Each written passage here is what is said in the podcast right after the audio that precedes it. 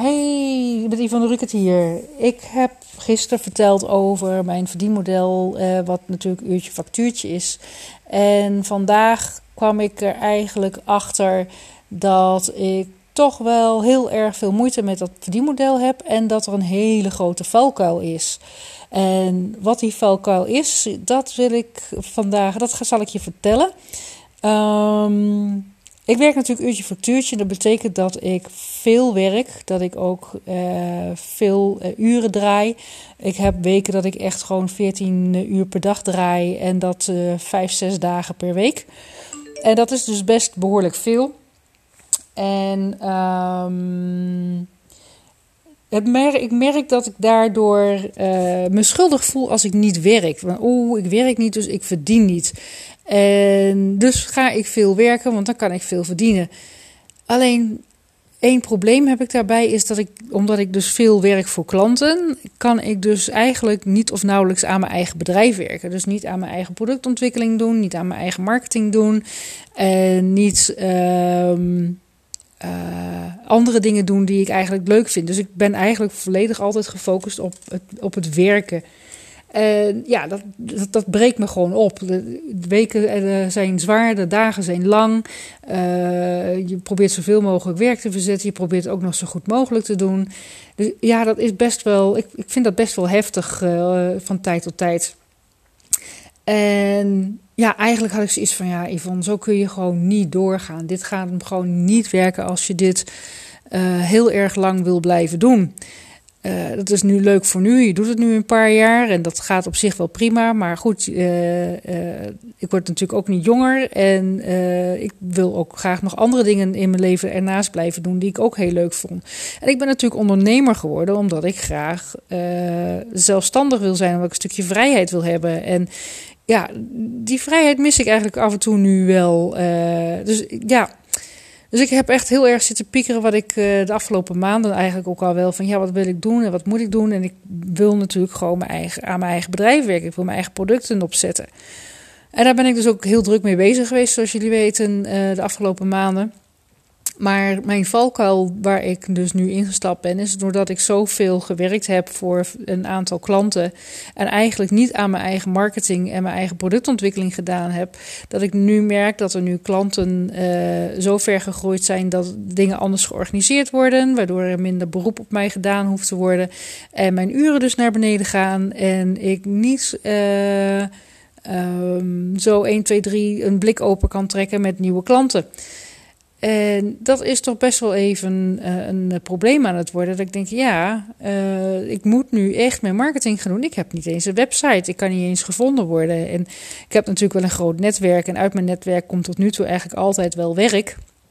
Dus op zich is dat niet zo'n probleem. Maar ik kan niet continu op mijn netwerk blijven vertrouwen om mijn werk te voorzien.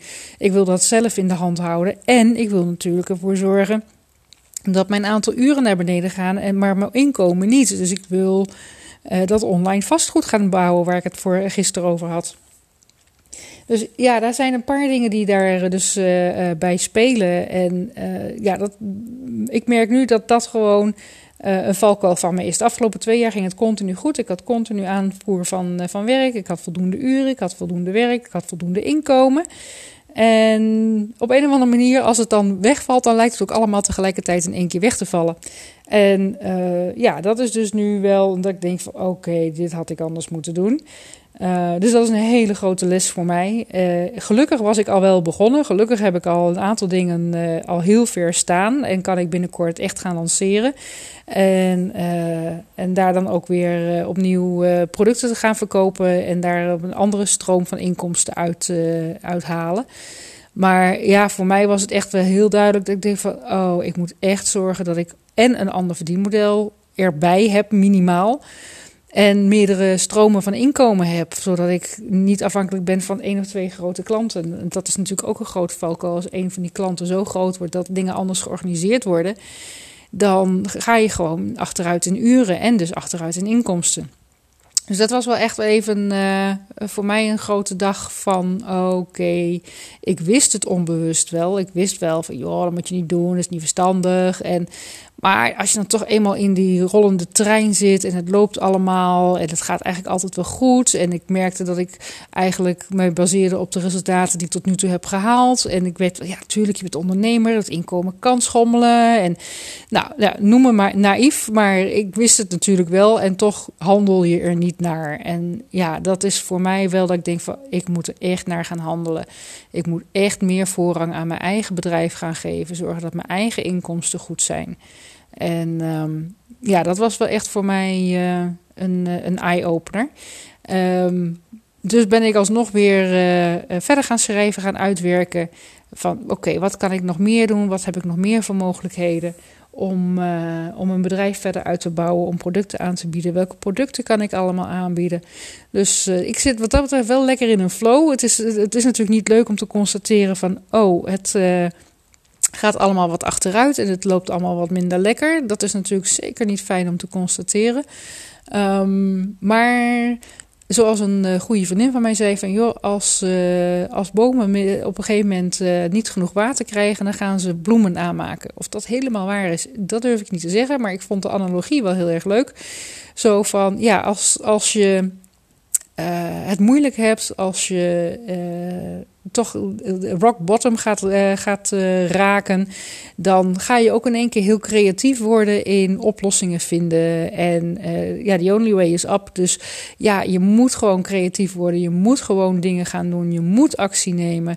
En ja, dat maakt ook wel weer dat daar weer hele mooie dingen uit kunnen ontstaan. Dus in die zin is iedere situatie wel weer een cadeautje. Dat ik denk van oké, dit is een cadeautje, het is een mooie les.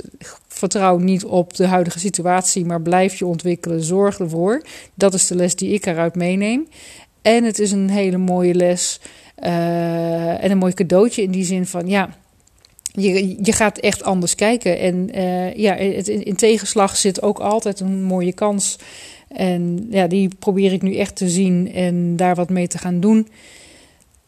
En dus daarop voor te borduren. En ja, ik, het betekent ook dat ik weer mag groeien. En ja, ik word altijd ongelooflijk blij van groei.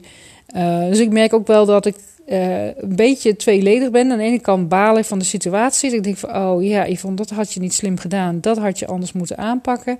Aan de andere kant is de situatie nu ook zo dat ik denk van, ja, maar ik kan hier wat mee. Ik kan hier mijn lessen uittrekken. Dat is altijd mooi. Want als altijd alles goed gaat, dan leer je ook niet. Want ja, er valt niets uh, te leren, want het gaat goed. Dus ga je in de achteroverleunstand zitten. Van ja, het loopt, dus het gaat goed, dus ik hoef niks te doen. En dat heb ik eigenlijk de afgelopen paar jaar ook wel gedaan. Het ging altijd goed en ik hoefde eigenlijk weinig te doen. Uh, klanten kwamen vanzelf naar me toe. En uh, ja, nou goed, nu heb ik een punt bereikt dat ik denk van ja, maar ik moet nu toch echt wel wat gaan doen. Ik moet nu echt wel andere dingen gaan doen. Dus ik ben ongelooflijk dankbaar voor deze les. Ik ben ongelooflijk dankbaar voor uh, de kansen die hierin liggen. En de cadeautjes die je krijgt. En uh, ja, daar, uh, ik ga die cadeautjes zeker uitwerken. En ik hou jullie absoluut op de hoogte wat die cadeautjes gaan worden. En nou ja, het zal niet de eerste tegenslag zijn. Het zal ook niet de laatste tegenslag zijn. Dus ik denk dat er ook nog wel wat ups en downs bij komen. En waarschijnlijk gaat niet alles lukken zoals ik wil. Maar voor nu gaat het goed. En wil ik, uh, tenminste goed in de zin dat ik wel echt aan de bak moet. Uh, maar ik heb uh, leuke plannen en daarvan hou ik jullie op de hoogte. Dus ik spreek jullie graag in de volgende podcast.